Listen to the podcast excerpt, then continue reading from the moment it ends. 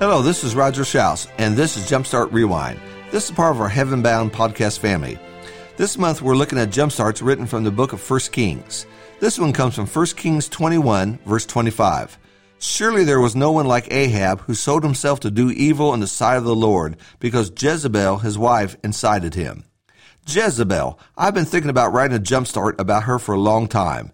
If there was ever a wicked witch of the West, it's Jezebel corrupt, dishonest, bad to the bone, and no respect for God. Years ago, I preached a series of lessons entitled The Bad Boys of the Bible. I had several ask me to do a companion series, Bad Girls of the Bible. I never did. I think the reason is after a study of Jezebel, I'd be so discouraged and disgusted, I'd quit the series. She's that bad.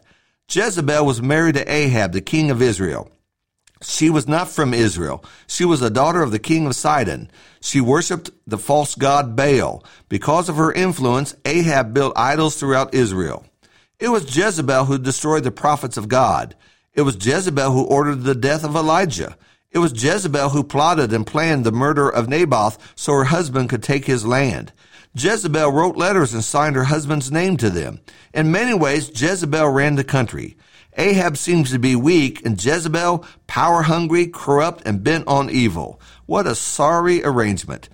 God dealt very harshly with Jezebel. She came to an end befitting her wicked and terrible life. She was thrown out of a window and splattered down below. Street dogs carried her body off. All that was found was her skull, feet, and palms of her hands. What a sight. Now some lessons to be learned. First, all it takes is one person to turn the spirit and the atmosphere of a place around. We see this in many applications. This happens at work. It happens in a family. It happens on a sports team. It happens in a congregation. The effect can be positive or negative. For instance, a new person is hired at work.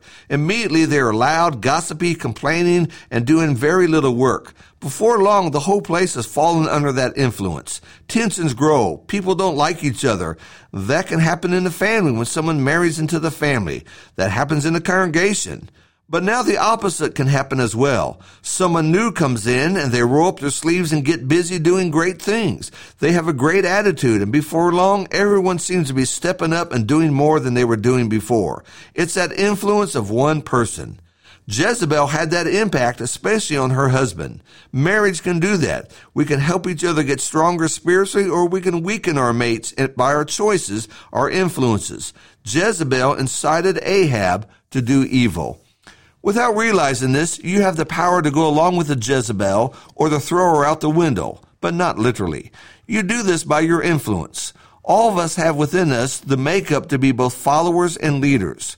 Some follow more than lead and others lead more than follow, but we do both. When a Jezebel comes upon the scene, whether at work or school or home or church, we can either go along and do nothing, which allows Jezebel to continue her wicked ways, or we can influence for good. Ahab should have known better. He should have never married her to start with. But after that, he should have known the Ten Commandments. No excuse for that. That alone would have stopped any worship of Baal. What was Ahab thinking? He probably wasn't. He probably wanted to make his wife happy, so he weakens his soul. Never compromise what you believe to anyone. Never help your mate by skipping church services or engaging in things that you never would. That only shows them that you're not serious about your faith. Ahab should have thrown Jezebel out the window. Not literally, but standing up and saying no to Baal, no to idols, and no to your wicked ways. Gossip dies if no one listens to it. Wicked talk ends when people say, let's not go there, then walk away. Complaining is thrown out the window when someone responds, we've been blessed so much by God. Jezebel was the way she was, first because her parents allowed it, and then her husband put up with it. But there is one who wouldn't, and that was God. Nowhere in the Bible do you find the apostles complaining about other members. If there was a problem, they dealt with it in a biblical fashion. But sitting around and having a gripe session is something that they never did. It's amazing to see so few Christians getting together after services and immediately they roast the teachers, the song leaders, and start acting like the old Jezebel. Stop it. Throw that out the window. Don't let one person take the good spirit down.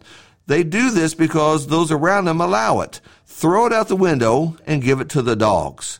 A second lesson Ahab sold himself to do evil. For all that Jezebel was, Ahab sold out. You can't blame her 100%. Had he not been for sale, this would have never happened.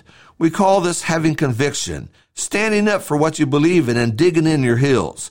Paul told the Corinthians to be steadfast, immovable, immovable, unable to be moved. I shall not be moved. Shove my faith, it's not moving. It's been said that everyone has a price. I don't believe that. Jesus didn't have a price. The early Christians didn't have a price. Some things are simply not for sale at any price to any person. Weak hearts give in. The lacking convictions will go along with the flow, which is the generally downstream. Ahab was evil because he was bought by an evil person. He sold himself out. This gives us so much to think about in our marriages. Are we so set on pleasing our mates and making them happy that we sell out our souls and our convictions? Are we more concerned about pleasing them than pleasing God?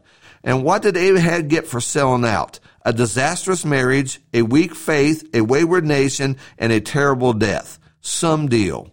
Jezebel. I don't like her. The thought of her is like sour milk in my mouth.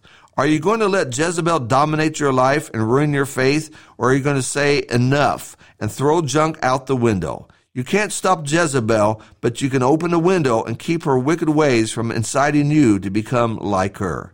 That's a lot for us to think about. Thank you for listening.